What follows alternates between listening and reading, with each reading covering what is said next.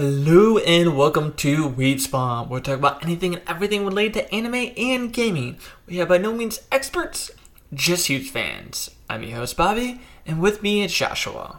Hello, Bobby. Glad to be doing another episode. And on today's episode, we are going to be talking about the game Genshin Impact. And as always, spoilers ahead. Genshin Impact is a free to play open world RPG gacha game. it was developed by the Chinese game developer MiHoYo.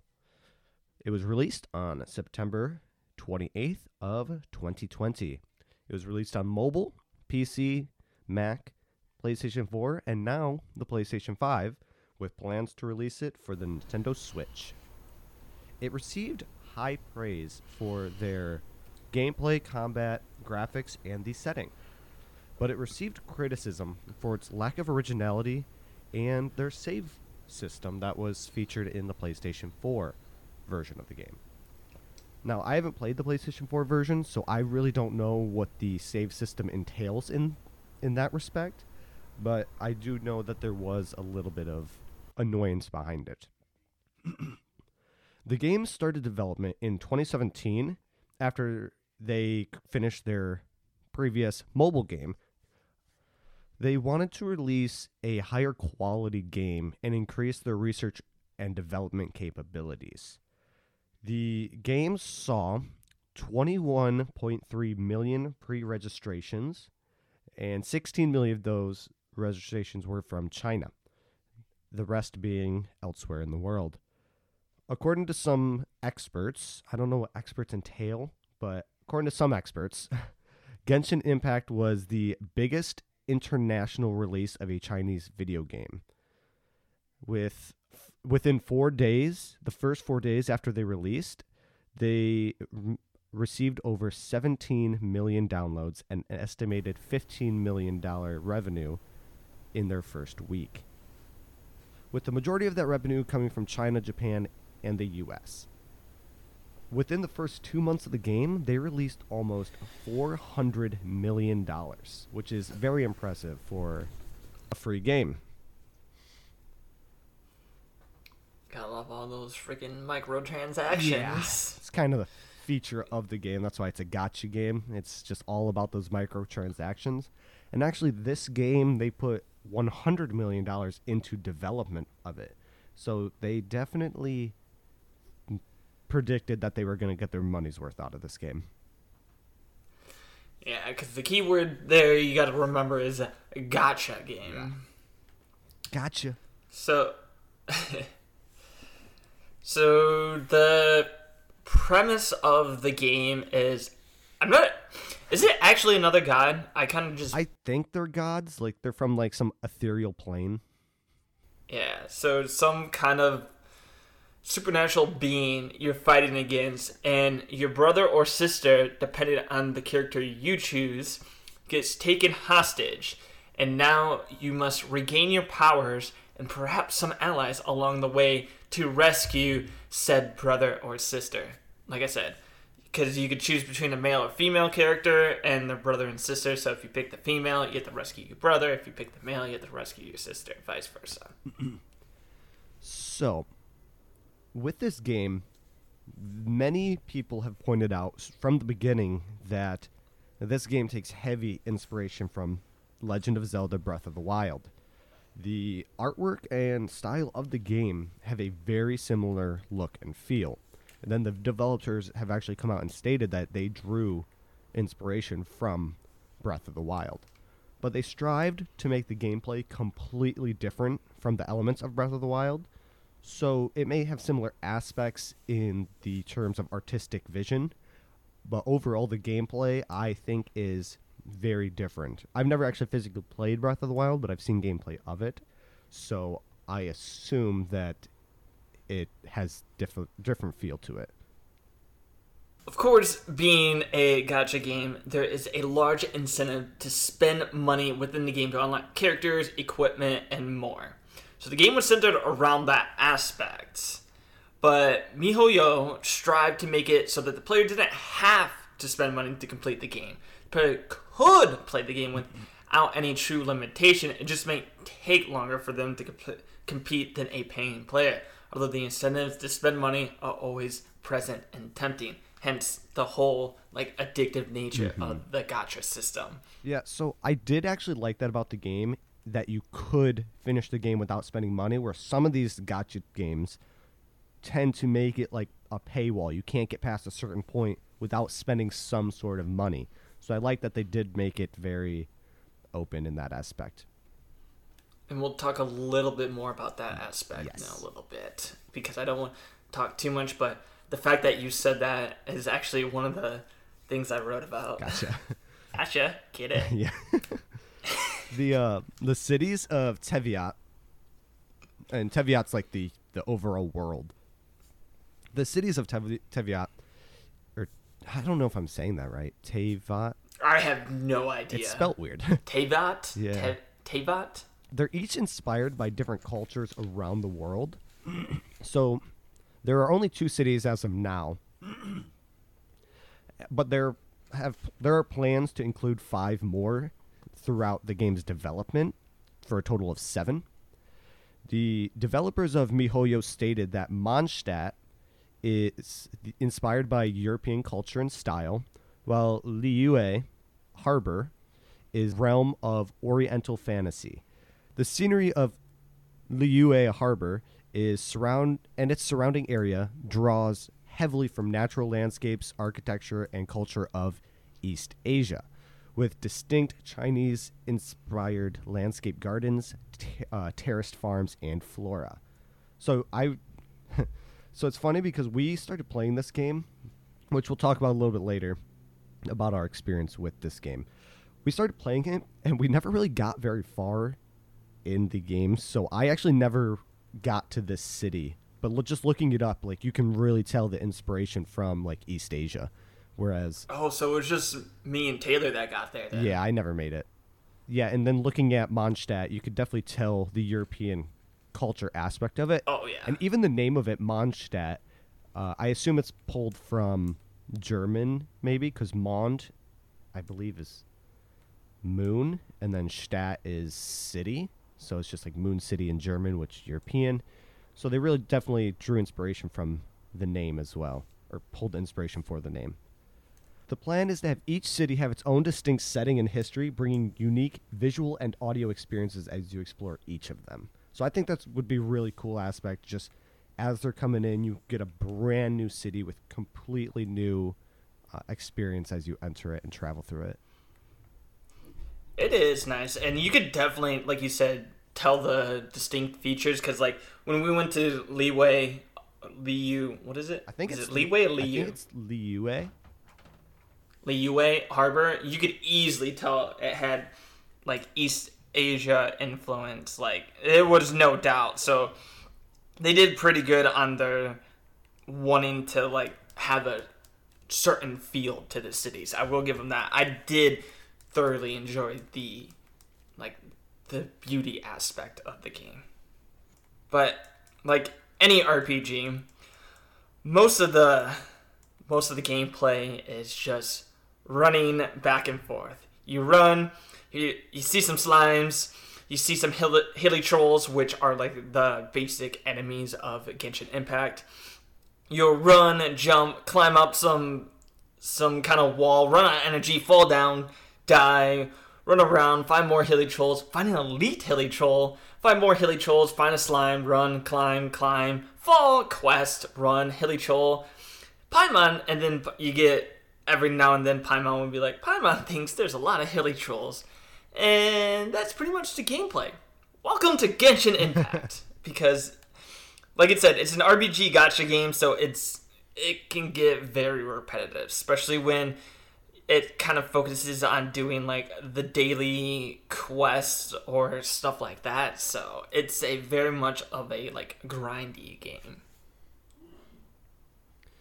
Absolutely. Lots of grinding in this game, and it, it actually made it kind of fun though because the way you grind, a lot of times there would be chests and stuff that were rewarded to you after this little grind session, or just like I don't know, just they made it in a way that was engaging a lot of the time. they did, especially when you like first start.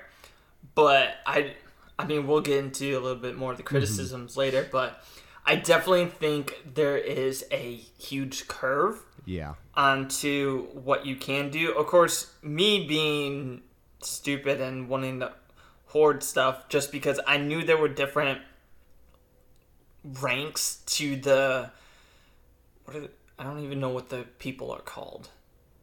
Like the adventurers. The adventurers. Yeah, well, let's just call like them the, adventurers. The so characters people... that you can physically play. Yes.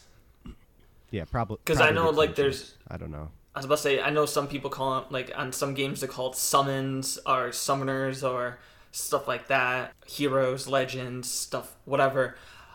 We'll just call them adventurers.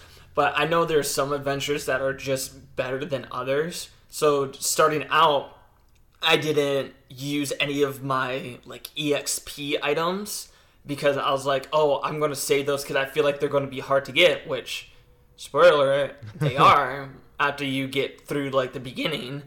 And so I didn't want to waste them on my starting characters because if you know any kind of RPG or gotcha game, you know the starting characters are typically about mid tier or low, like high high low tier to mid tier class people because they're not going to give you some amazing person to start off because that would just break the game.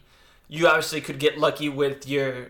I think you are guaranteed one 10 summon thing and you're guaranteed a like a at least a four star person so you could get lucky and get a five star person on your first try which does happen to some people, and then some people it takes like a thousand tries for it. But it's because of that, like I think there's definitely a curve because I didn't want to spend anything. So I got to a point where it did become almost impossible to beat some enemies because I was not upgrading my characters because I didn't have any good characters to upgrade. So I was just strictly using the EXP feature and like for the longest time my highest level was like 12 and then like I had a level 12, a 10, 8, and like a 9 on my party. And I beat almost the entire first section with those low levels, though. So. This game is both playable in single player and multiplayer. Multiplayer allowing you to play with an additional three people, making a total of four people per lobby. And I think this was a huge focal point of the game, like a very good selling point people wanted to play this game with their friends because a lot of people, I think, were saying things like, it's like Breath of the Wild, but with multiplayer. And a lot of people wanted that, that open RPG sort of feeling. Unfortunately, multiplayer wasn't immediately accessible from the start of the game, and I don't believe it is still. In order to unlock multiplayer, you must play single player until the adventure level is six, at 16 or higher which can take a few hours of completing levels, quests, exploring the world, and fighting, and just gathering experience points. As well as just utilizing events as well, because completing events would give you experience. This was definitely a disappointing feature when I played it because I wanted to just jump right in, play with friends, kill some creatures, and just go at it. Because it took much longer than I expected to to be able to play with friends. But on the bright side, the multiplayer is cross-platform, meaning that whether you had a PlayStation or a PC, you can play with anyone regardless of their system. So that was a really cool feature because I think you played on PlayStation, right, Bobby? Yeah, for yeah, for the majority of the time I was on uh, PS4. Yeah, and Taylor and I were on PC, so that was a really nice aspect because we started and it just would have sucked to have one of us quit our game and have to recreate a brand new game on a different system.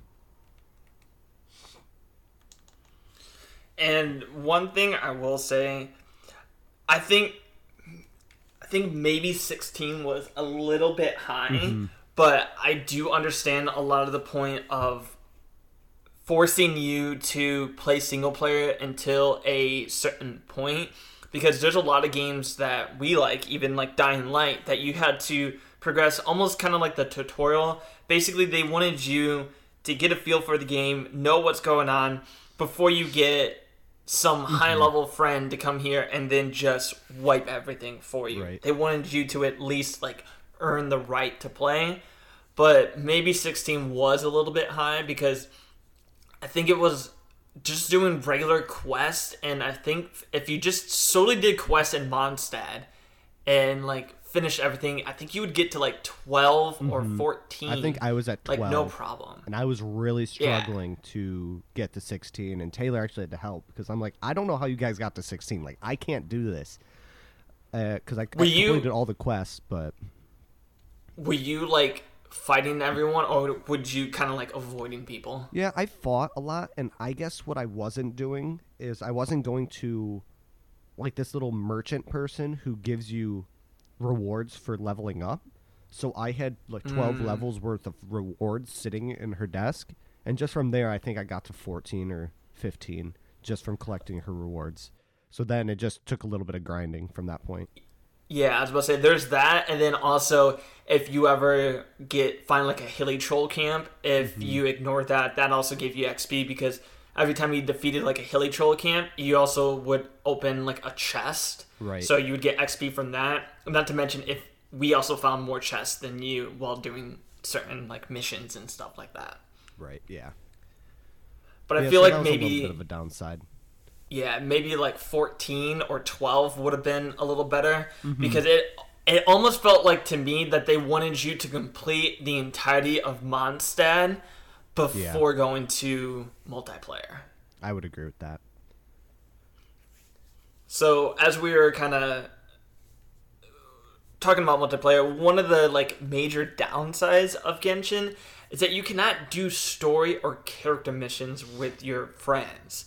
You are I don't know what they changed that, but when we played, you were only restricted to the open world traveling combat boss fights and a few of the regular missions that kind of spewed out. I don't world missions that kind of were you would walk in and it would be like, oh, this mission is going on right now. So it was more of an open world mission, Yeah. not really anything like major. yeah So if the mission or event doesn't alter the story in any way, then you'll be able to do it with your friends. But it's like for us, one of our favorite things, like one of our almost favorite games to play together, we were playing Dying Light or Dead Island because of the co-op system. To where as long as you were if someone who was like a quest ahead of you joined you to help you do a quest, once you complete that quest and then continue on, their progression from your save file saved for them as well. So you guys could complete the story missions together. But for some reason in Genshin, they didn't want you to do that.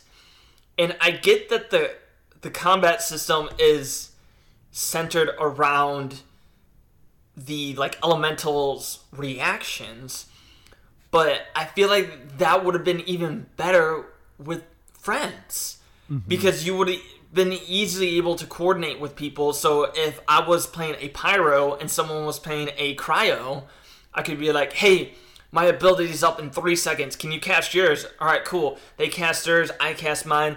Big explosion.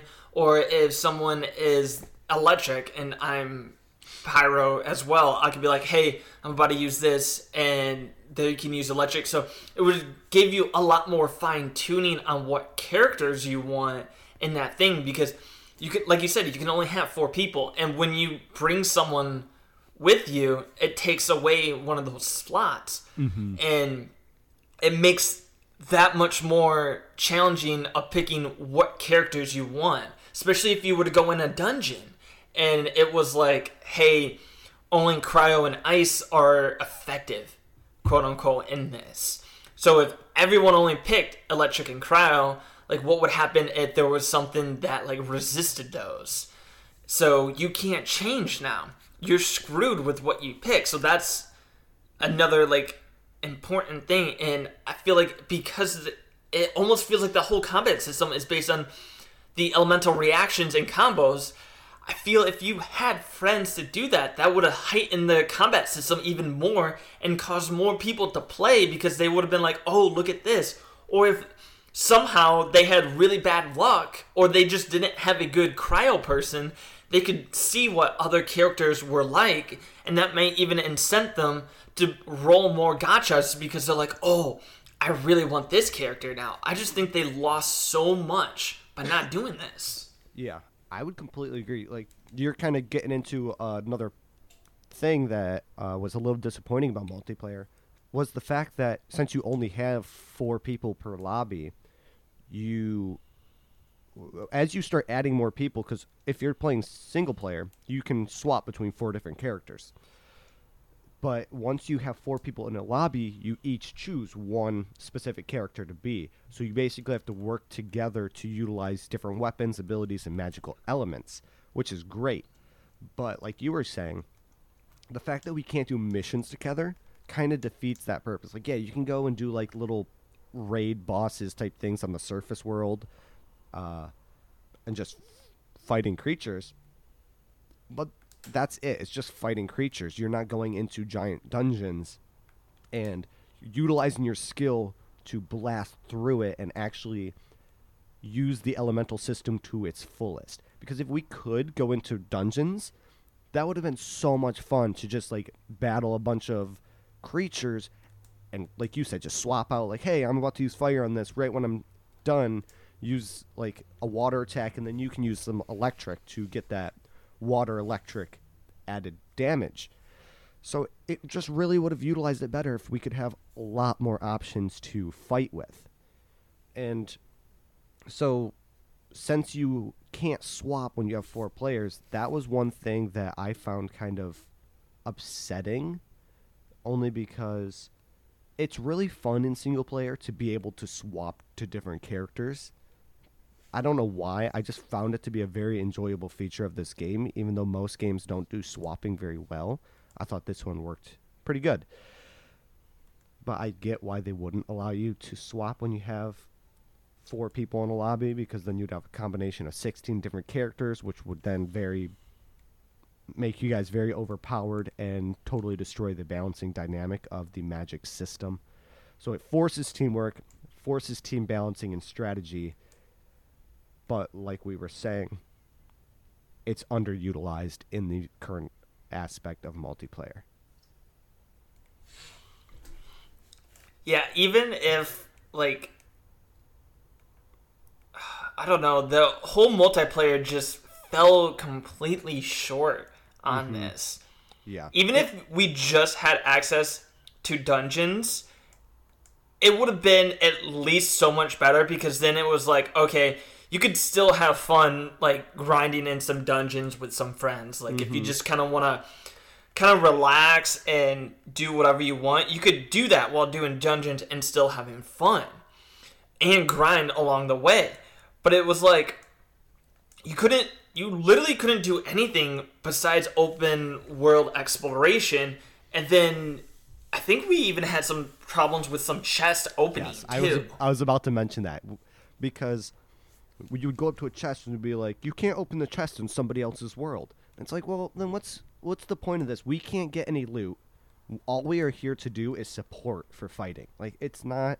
There was something to be had here. Like there's so much lacking, and it's just very upsetting when you're going through this world and you can't do anything. You're just there as a secondary firearm. Like I don't know you pretty much at that time, like I said, I don't know if they changed any of this because I haven't got on in a while, but one of the major things was the open world exploration and then the reason why you would go to other friends' places were to be getting their resources. So not only are you depriving them of their resources because they can't resources weren't something that if I got the whole party got. No, it was I got it and only me.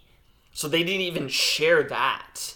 Mm-hmm. And so you would go to other people's worlds and take their resources, and then now they can't get like a certain order or something for a couple hours for it to respawn. So it was like, okay, so not only is your friends coming here have can do absolutely nothing, they actually harm you almost more ways than they help you if you wanted to play with friends and actually do stuff, then you basically could only do world bosses. That was primarily all you could do because when we were exploring the Liyue, Liu, whatever harbor, there were towers you're supposed to get that are kind of like viewpoints to unlock your map. Well, guess what? You can't do that in multiplayer or like in another person's world or whatever. So it was like, okay, so we could explore all this, but then we get no credit for doing it. So it was like, okay, cool, you implemented a multiplayer server for what? Mm-hmm. Literally, the only helpful thing they can do is defeat world bosses. Yeah. And you technically could do that yourself. Yeah, it would take longer, but there were certain world bosses, depending on your level, you could complete easily solo. I was yeah. fighting world bosses solo, one world boss solo that I didn't even realize was a, a world boss just because I liked fighting him. But it was like the majority of the reason why you would go to someone else's is to steal their resources. So it's like, oh, okay, I'm just gonna go to random people's things and take all their stuff. And so you had to be careful about leaving your like server open now because it was like, oh, now I have to watch out because people might just randomly join and be harmful. Yeah, I feel like the multiplayer was basically only added to be able to slap a multiplayer sticker on it. Like, hey, we have Genshin Impact, single player and multiplayer, but the multiplayer, it just it doesn't work, honestly. And I feel like that was one of the reasons why we played it heavily for a little bit to get to multiplayer, and then once we got there, we're just like, well, that wasn't what I expected, and then we just kind of died. It died off because it wasn't as fun. We were expecting something like Dying Light or Dead Island, where we could progress the story with each other. That's kind of the whole point. Hmm. Yeah, one hundred percent. Because like when I first started, I was like, "Oh, this is actually pretty cool." And like as I was doing missions in my head, I'm thinking, "Oh, this is gonna be so much fun when we all can like play together and mm-hmm. do some things. Like this is going to turn out to be really cool. And then you find out multiplayer is pretty much a sham, and it's just like, what? Like I grinded all that. Like I spent some hours grinding when I know it. Like it sucks, but I was like, oh, I'm almost to 16. I can almost do multiplayer. Let's get let's keep it going just a little bit further, and then that's what I'm hit with, and I'm just like, it was just such a letdown. Mm-hmm. Yeah, but to move on from multiplayer, because we could probably just talk about it for the rest of the podcast if we wanted to. Uh, one of the things that we stated earlier was Genshin Impact has two cities of seven. They plan to add more cities in the future. But right now, no one has as far as I know, confirmed the release dates for any of these new cities. So until the cities are added, the updates will most likely just be releasing new characters, character missions, new map areas, and other additional features to keep the player busy until they can increase the story missions with each city. Because I believe the story missions are going to be directly correlated to a, a, a new city here it is said that the story for Genshin Impact won't be complete for several years, giving both the players plenty of time to grind and explore the world, as well as MiHoYo to plenty of time to develop, make content, and rake in that sweet, sweet uh, pay-to-play cash. So they're ba- basically they're they're stretching out this entire game development so they can continue to rake in all that money, which it makes sense because if you're going to have a multiplayer game you need servers, and servers are not free. So the pay to play aspect is, or the people who are spending the this money, like the people who spent four hundred million dollars in the first two months, they're basically paying to keep this game active and developing. But I feel like MiHoYo is stretching this out for a very long period of time, probably just for the cash reasons, since their multiplayer is lacking a bit. And if they keep doing it, it's gonna be like a Fall Guy situation where they had so much popularity, but then it just died off because they weren't adding Mm-hmm. like new things. Yeah, I feel like this game died off as quickly as it came about. One day, I'm just all I hear is Genshin Impact, Genshin Impact. It's one of the most popular stream games on Twitch, and just all this stuff about Genshin Impact. Like a couple months later, it just vanished. I don't even think it was a couple months. I literally think it was like a couple weeks, maybe a month at most. Yeah, like you still had your diehard fans of it, hence the the amount of cash they were raking in for the first two months. But once it, it just dropped like so quick. Yeah, I think. I think once, especially once Twitch people, because I know there was a, quite a few popular Twitch streamers, and when I mean popular, I mean the people that bring like twenty to thirty k viewers playing this mm-hmm. game. Once they started stopping playing it, then that's especially when it went downhill. And so I know we've been talking a lot about it, but so there like we said there's bound to be some like harsh critics out there. Like i said there's probably some like diehard fans out there or some people who like just thoroughly enjoy this game because it's like oh it's whatever. It's like a mobile mobile game that's brought to the console. And so some people are probably really stoked about this. But like we said there's quite a few criticism and one of them like it's a huge thing is about the inspiration of breath of the wild. And because of this it was like a double-edged sword. It looked very stunning especially with the cel shading it took on the anime look mixed with the breath of the wild. And kind of like i said before i did absolutely love the stunning visuals of this game, especially when we saw the harbor and like the new whole fresh field from Mondstadt it did from here. It truly looked amazing. But unfortunately, there were others who also didn't like it that much. And there was a massive hate being directed towards MiHoYo for stealing the breath of the wild look and profiting off of that. And the complaints that could even come up and off of it and complaints that they couldn't even come up with an original look to their game. Personally, I think so what? Because like many games you've played before, I guarantee you there's some games that you would think, "Oh, they looks similar to uh, this game." And there's going to be plenty out there. I think one of the main reasons why it got attacked was because of the fan base. Now, I'm not saying they have no rounds but Zelda games have been a while around for a long time. So of course they managed to get quite a big fandom or community as well backing them. And I think because of this, anything that would infringe upon their community, they would attack. Also due to the fact that how quick it rose to popularity, only to teeter off shortly after. So, like, some people might think, oh, you had this wonderful thing and now you did nothing with it, or like these long fans of the Zelda games when Breath of the Wild came out, like, everyone praised this game and I'm not even I haven't played like any of the Zelda games and I wanted to buy Breath of the Wild because it just looked stunning and looked fun. But I think because of that and their fan base, I'm not saying they're all like they're rude or anything like that by any means.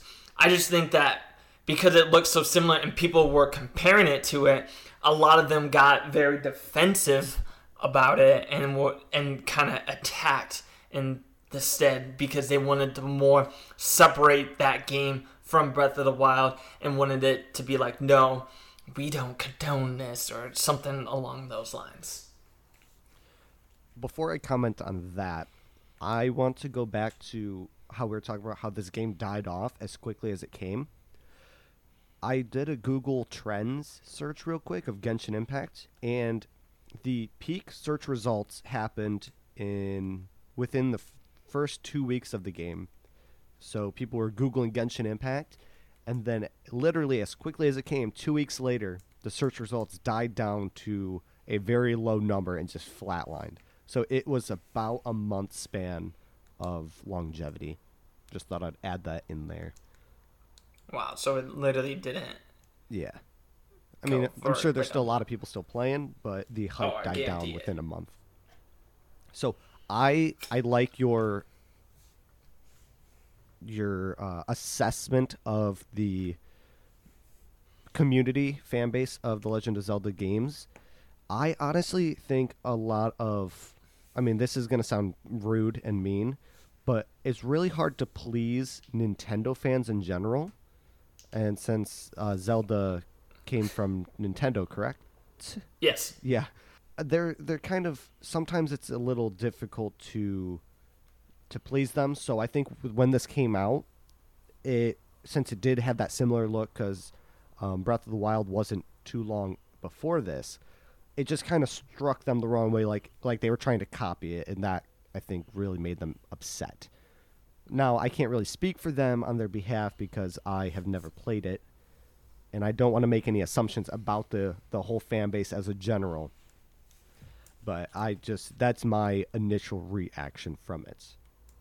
So talking about how people are upset that this was inspired by Breath of the Wilds, I find it kind of like a shallow argument, honestly, because there are countless games that take inspiration from other games and use their art style as a backbone. Uh, it's just how the industry works. When there's a working formula, you use it. As long as the other aspects of your game remain unique, then it, there's nothing really to.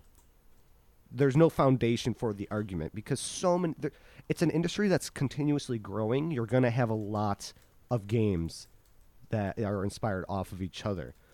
So I've like I've noticed a lot of low poly and minimalistic art style games have been really popular lately, and I don't really see a lot of complaining that people are ripping off art styles of other low poly games, because in reality it's just an art style. It's one small portion of the grand total that is a final product. Uh, it'll never be one for one, so everyone has their own take on it. You can't just take Legend of Zelda and just perfectly recreate it. You're going to have your own flair to it in terms of art.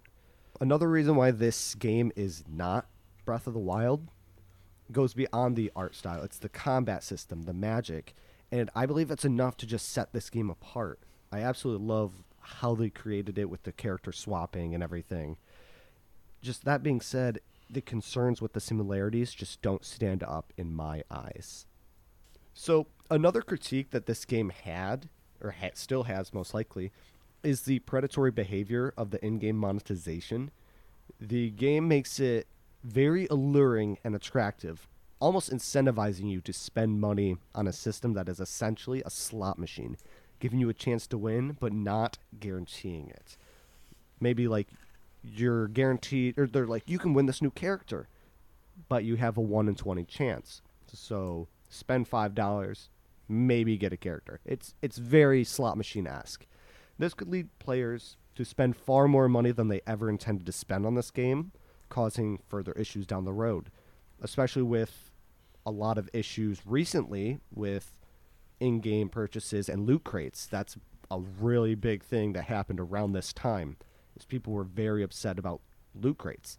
So this is definitely something that is very concerning for people, especially with young audiences coming into this game with not as much impulse control as maybe some of the older game players. So, and this is definitely supported by the fact that they made $400 million in the first two months of release. Obviously, people are using this in game purchasing system. So, it's not an unprecedented critique. And maybe we could just talk about that for a little bit and how we feel about it.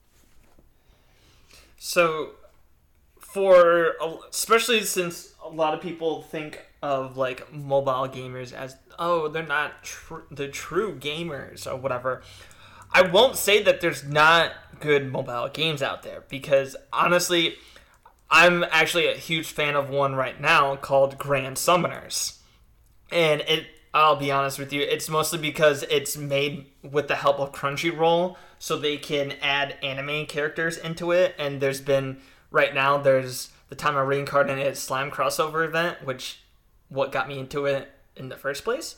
But anyways, go without diving too much into that itself. It's I can understand the whole gacha system and but the thing is in Grand Summoners you need gems in order to get the summons. And you can get you can technically get one gem every day and you can easily get it within i want to say 20 to 30 minutes of playing this game. So uh, to get a 10 summon would well technically when you summon 10 you get an additional summon bonus. And you're not guaranteed a five star but in my times playing it i think out of if i would have rolled 10 times i would have probably three times I don't get a four or five star person.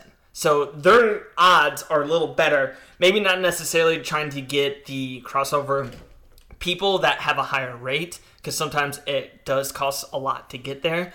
But going back on it, it's so much easier to get the gems in that game than it is in Genshin Impact. And there's a whole saying around the community that there's free to play, pay to win games. Hearthstone. and to play Genshin Impact, doing this gacha system, you have to grind hours of gameplay to get the materials for the summons, and it just really drags you down. They say yes, you can get the required summons by grinding, and it's like, okay, that's good, that's nice. And sometimes you could get lucky, and maybe after grinding for two hours, you have enough for two 10 summon things because normally it's always like in system of 10s, you get better luck or whatever it is. But in mobile games, it works because it's something you, like I said, you play for like an hour or two casually sometimes even less than that, sometimes more than that if you're really into this game. Because there's even a game called Summoner's War that have its own like esports, and it's a mobile game. But the thing is, with mobile games versus consoles, is mobile games, you will almost in this day and age always have your phone on you. So if you're waiting in line at the like DMV or you are waiting for like meeting up with someone and you're waiting or there's plenty of times where you could potentially be doing nothing. And so you can pull out your game, play this for like a half hour, if that, and still get some grinding sessions in, maybe raise your characters a level up, maybe get a few gems. But on a console, it's different. You have to be home. You have to invest in this time. Like after work, I would have to come home, grind, just so in like comes the weekend, I could actually progress in the story. And so it's like during the week, I'm doing nothing but coming home, grinding, going to bed, work, grind, bed, all so I can play like the next, say, like five missions come Saturday on my day off. And I'm not saying it, games haven't tried this before because there's like Monster Hunter that was almost I think actually it was exclusively handheld and it came to console and there are times after the end game you have to grind. However, at least in my experience for Monster Hunter World, I believe it. I'm, I'm totally drawing a blank on it. it. Yeah, Monster Hunter World. It's more fulfilling because you can still you still are able to kill the monsters without having to pay or grind necessarily hours to get a certain gear yes, sometimes you could be very lucky if you need one thing for like this maxed out like dual swords I was doing. And I remember before to get to the final thing, I had to get a very specific rare drop from a monster.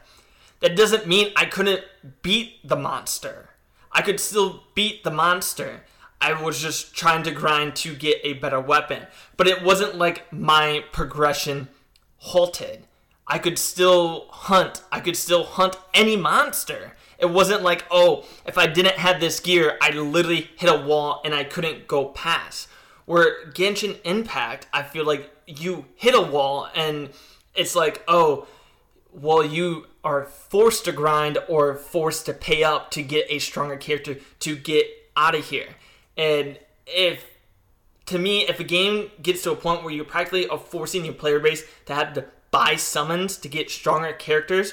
It's no wonder the player base dropped so quickly, especially when you watch Stream and Shop thousands of dollars and still not getting a certain person that they were trying to spend money to get. And it's like, if they spent that much, how am I supposed to afford that? Wow, that was you were very passionate about that one. yeah, I completely agree. It's just this is like a fair critique. Like I'm not one to spend money on a game, like in-game purchases, no matter how much I like a game, because I'm a cheapskate. But I'm not a fan of in-game purchases in general, unless they add more content to the game. But it has to be fairly priced. Like I'm talking about like DLCs. Yeah, like a DLC. Like The Witcher, for example, they added, they had two DLCs that added 30 hours of gameplay for each one. It's something that it's basically like you're getting a new game. I don't like buying equipment and characters and other things that don't actually add anything to the game other than a character with different abilities. It just is something that seems very cheap and kind of I don't know, it just it feels wrong because it's such simple things that don't take all that much work in doing. It just feels like you're you're it's a money grab. And I don't like that and it just has a very bad taste in my in my eyes. So I don't think this game would be successful and profitable if it wasn't a free game. So if it was a a one-time purchase game for say twenty dollars, I don't think it would have had the fan base it has today. So they needed to release it as a free game and add in-game purchases. But it's it's sort of like a double-edged sword because there is this predatory behavior where it makes it very alluring to spend money on this character because it's like try to win this character and it's showing you the character and very flashy. So you're like, oh, I'm gonna get it if I spend this money, and then you don't get it. It's just is very deceiving, and I I don't like it very much. and what I was talking about, like for me, I'm still a pretty fan, pretty big fan of Overwatch. Granted, I haven't played in probably over a year. Doesn't mean I don't like it. It's got to the point where I could play for a little bit, but it was definitely more of a game I like playing with friends and I still like to watch like its updates and everything like that. But when I was no I no life that game for at least a year, and every season I made it an imperative to save twenty bucks. Now it's not. I don't think spending twenty bucks on a game is too bad for like cosmetics, quote unquote. But because this was something I would like personally save up for or just something like as like going in my savings like i planned for this so it wasn't like i'm just spending money like willy-nilly but at least in overwatch again they had a system for the loot crates that during the holidays you get holiday loot crates and you could easily grind for them like it wasn't that hard to grind loot crate boxes to get and not to mention they implemented a system where when it first came out, yes, you could get duplicates and then you'd get currency to buy the cosmetics. But then they eventually implemented a system where you would no longer get duplicates. So if you got so many loot crates, you would eventually get what you want because thing items would go away. So I think that was a good imperative on them. And I would spend like the twenty dollar one the $20 thing to get like 30 loot boxes so I could try to get some holiday ones. But I usually wouldn't do that until like the last like three or four days of the event because I was like, oh, I can still grind out because I'm still going to be playing it. So they still gave me plenty of opportunity to get those cosmetics. But again, those were cosmetics. They didn't imperative my game in a way like this game does. I just think that whole formula with the whole gacha game works on mobile for the reason I stated before, just not on console. Mm-hmm. I would agree. And then there's still a little more controversial criticism on the PC version of the game, as it, they had an anti cheat program, which would run in the background when the game was launched. But after the game was exited, the anti cheat program would still be running in the background, which was a major red flag to a lot of people because it was assumed that it may be spyware. Also, come Japanese players using iOS devices, also noticed that the game read the contents of players' clipboards while starting up. MiHoYo has since announced that both issues has been addressed to fix that. Now, I'm not too much on the techie side, so I'm not sure what a lot of the issues are, but I can understand that, especially when they implemented a system and it's like it's still running. So obviously, people would be frightened, but I would need to look into that, or I don't know if you know, but did they ever like apologize for this, or did they just say, "Oh, we fixed it"? I don't believe there was any sort of apology. It was more of it. It was an error in their their programming, and that was never supposed to happen. So they just addressed it and said it was fixed. So that was kind of. I don't. I don't think See- there's ever, ever like an official apology. I think they should have at least gotten an apology for it. And I get the anti cheating thing, especially when you have a gacha system that people are probably trying to hack to get free summons. And that's basically where you get all your money from it because, like you said, it was a free to play game. And a lot of games now going up are improving their anti cheat software and to make it a better thing. So I could understand if there was a bug within a if it was around the time of launch, I could give them the benefit of the doubt. But if it was later into it, or if it was like it wasn't after an update, because I know a lot of times, like with updates, it can cause stuff to crash or anything like that. Because I've experienced that, and I can understand that. But typically, if that happens, the company will come, apologize, give you some kind of reward or like in-game reward, and it was like, "Hey, we're sorry this happened. Here's like 50 gems for a 10 summon thing. We also fixed it now. We hope to continue support. And for me, I'm like, okay, that makes sense. Especially with tech now being with trying to be on so many different devices with so many different running operating softwares going on. There's bound to be a few glitches, especially when launch and updates. But if this didn't happen during any of those two things, that's kind of where the big red flag comes, and that's when I would be like, "All right, what are you doing? Are you did you really not notice this for a while, or did you actually like were you actually trying to do something, and now since someone caught you, now you're trying to like cover it up? Like what was going on? I don't like I said, I don't know the circumstances, so I can't really say one way or another, but if it was at time to launch or during an update, I can give them the benefit of the doubt. If not, then I would also start getting some red flags right there. Right. Yeah, I think one of the main concerns for this, I think this would have been a concern for even if this wasn't the case, but was the fact that it was a Chinese game developing company. So, with Chinese and their intellectual property issues that they have, I think that was one of the main concerns for the red flag. I think even if it was an American company, it would still be very upsetting to people. But I think just because it was a Chinese company, that was one of the biggest red flags to people. But anytime a game or program continues to run in the background in general is pretty bad because it's kind of poor oversight in terms of the programming of the game because it's it's a waste of resources on your computer because it's it's using like your RAM and your memory just it's constantly just running so it's not optimized on your machine. So that in itself is a red flag or just bad. And then on top of that, it is concerning because nobody is able to look into the code of this game and figure out what's going on. So you're kind of at the mercy of the company to take their word for it. Like, no, this isn't spyware. You you have our word. So the fact that it's a black box, nobody knows what's going on on the inside, is really part of the issue here.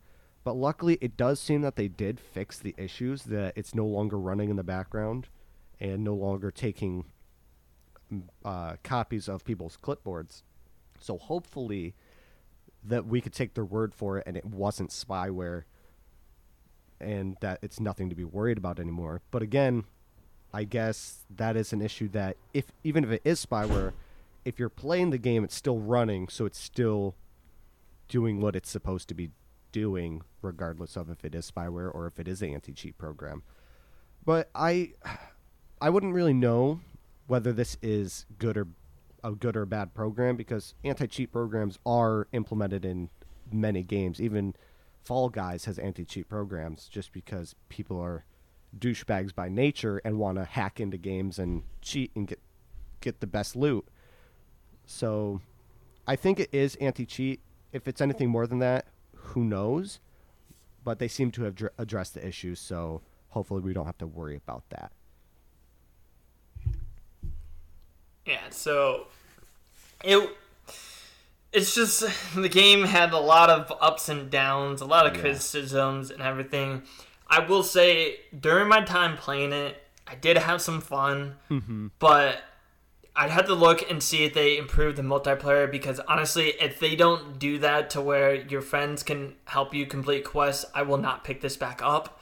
Same. If they do change it to where friends can actually help you through quests and dungeons, I may pick it back up at a later date or be like, hey, maybe we can play this for a little bit. But until then, I had fun when getting up to 16, but honestly, if they don't improve that, I don't see me playing it anymore. Yeah, I completely agree. This is a game that it's it's too lonely as a single player game. The storyline was pretty good. I enjoyed the story, but just how long it's going to take to finish the story because we're at the mercy of them releasing the the main missions. It's something that just can't hold my attention because of the multiplayer, the lack thereof multiplayer. It it's like you said, if they don't make it we can play it together, it's just not a game that I'm going to continue playing. And that's just me being somebody who wants to play this with friends. So it's a good game. I enjoyed it. I just don't think it's the game for me. I just don't think it had enough RPG, uh, I guess, content for a single player for me. Yeah, it, it was kinda wasn't. empty. Cause, yeah, because like even grinding, it was like the same mission over and over again. There wasn't anything like really new. At least with something like Skyrim, even if you had a like if you needed to grind for something, you had different places you could go, or different enemies drop different things, or you could. There was just a bit a much bigger world. And yes, they said they were going to add more cities, but it's like like you said, the time frame of how long it's going to take them to add that. It I I can't stay around and do that with this. I know I keep bringing back up Overwatch. Sorry, I didn't mean to cut you off. No, I was just laughing. I keep bringing back up Overwatch because I played the beta. I got into the beta. Absolutely loved the game. For the week when the beta closed to when the game came out was excruciating for me because I just wanted to play this game so bad. And when I no life that game, I was having so much fun. But the reason why I started stopping is again another thing where it just stopped running out of content. Where it was not like you weren't getting a lot of new heroes or like new maps or anything like all that was going on were cosmetics which granted some of them looked really nice but it was like that could only keep you intrigued for so long especially mm-hmm. if it's a game i'm going to play solo because i had a group i played with and then i ended up going by myself and then it was just like it was just a downhill thing and we keep mentioning fall guys where they didn't update for so long and they lost a major other thing and i think that just falls into this category as well Yeah. who is your favorite genshin impact character like out of anyone you can summon or anyone you meet who's your favorite character and why is it paimon because if it's not paimon you haven't been playing the game correctly because paimon is the best So a lot of people actually hate Paimon. Are you? Uh, If you're the people that hate Paimon, I want you to leave right now. I don't care. Because Paimon is the greatest treasure known to man. Yeah, no, a lot of people absolutely despise her and think she's like the most annoying character. Really? Mm-hmm. I love Paimon. I think she's hilarious. I like she does the whole third person thing. I think well. Yeah. How she like talks in third person. Mm-hmm. Yeah, hold on. Let me just do a quick. Yeah, um, like I googled why do people hate Paimon, and the first couple things are Genshin Impact's Paimon worst character, Genshin Impact's sidekick is annoying as hell, uh, useless companion. She's not useless. She's emergency food. Yeah. So, yeah, a lot of people hate Paimon. So maybe Man, I- maybe I question of the day also: if you hate Paimon, why? Yeah, I'm actually generally and don't just put like annoying, like tell me why you think it's annoying. Because like my reason probably for liking her is probably why you find it annoying. I just think her her whole persona, I like it. Like she does the whole pine like the the third person I think well.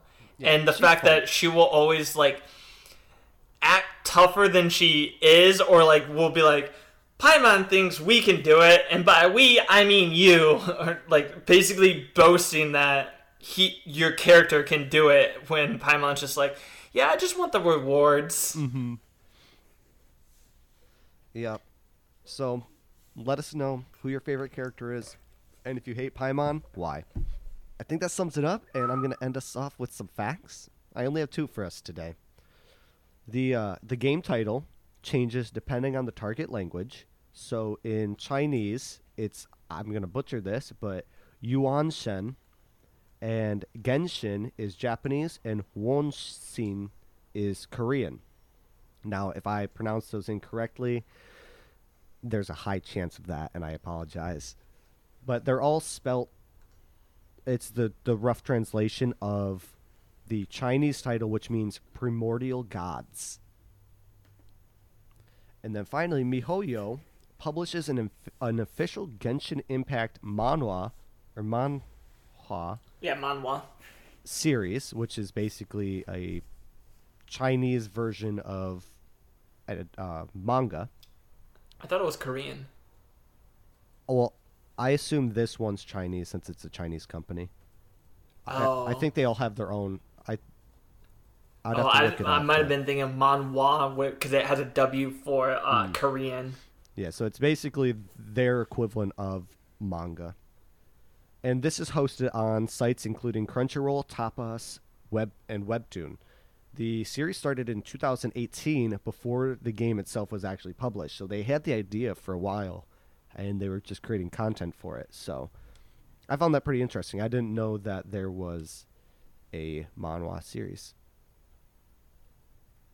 And uh, that's it for this episode. So if you have any questions, concerns, or recommendations, feel free to email us, weebspawn at gmail.com, and follow us on Facebook, Instagram, and Twitter at weebspawn. And that will be all from us today. I've been your host, Bobby, And I'm Joshua. and we will see you guys next time when we weeb spawn.